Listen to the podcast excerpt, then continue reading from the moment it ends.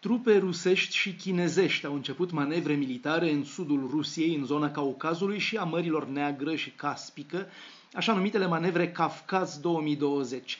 Circa 80.000 de militari au parte la acestea, pe lângă trupe din China, mai fiind invitate și efective militare din Armenia, Iran și Pakistan.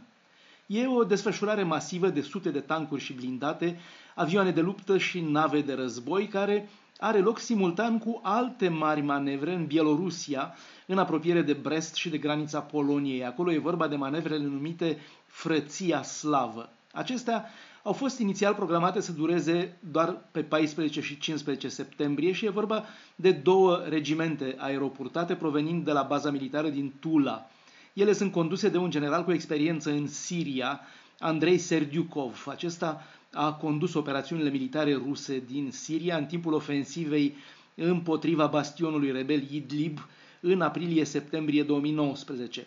A intervenit însă în ultimul moment o schimbare de strategie care a făcut ca manevrele din Bielorusia, frăția slavă, să fie prelungite până pe 25 septembrie, cu 10 zile mai mult, pentru a coincide și cu cele mari din sud. Ideea este evident de a se urmări funcționarea coordonării pe două fronturi cu două linii de comandă. Frăția slavă include exerciții de simulare a răspunsului în fața unor atacuri chimice, biologice și nucleare. Alte manevre, incluzând operațiuni mecanizate cu tancuri, brigada Cantemir, care nu fusese anunțate, au loc în apropiere de Nijni Novgorod. Kremlinul caută în același timp să simuleze o cât mai mare integrare militară cu forțele Minskului. Cât despre operațiunile din sud, cele care au loc în paralel în zona Caucazului, ele se petrec în absența observatorilor străini. Kremlinul nu a invitat observatori din partea Organizației pentru Securitate și Cooperare în Europa, OSCE, argumentând că la exerciții iau parte mai puțin de 13.000 de soldați și că deci, potrivit convenției de la Viena din 2011, Rusia nu e obligată să invite observatori străini. Experții militari occidentali estimează însă numărul trupelor din sud la peste 80 de mii. Acestea, incluzând soldați chinezi, sunt un test pentru o eventuală cooperare militară a Moscovei cu Pechinul.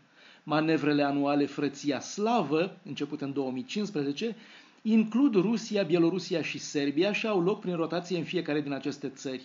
Anul acesta însă Serbia, candidat la aderarea la Uniunea Europeană, a decis să nu participe. Ministrul sârb al apărării, Alexandru Vulin, a anunțat că anularea s-a făcut la cererea Uniunii Europene și că Serbia își suspendă cooperarea militară cu alte țări pentru șase luni, inclusiv cooperarea cu NATO. În 2015, Rusia s-a retras din tratatul de limitare a forțelor convenționale în Europa, care limitează numărul de trupe ce pot fi staționate în partea europeană a Rusiei la 1,4 milioane.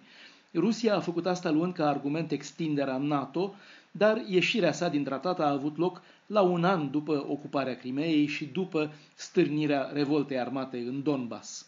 Bruxelles, Dan Alexe pentru Radio Europa Liberă.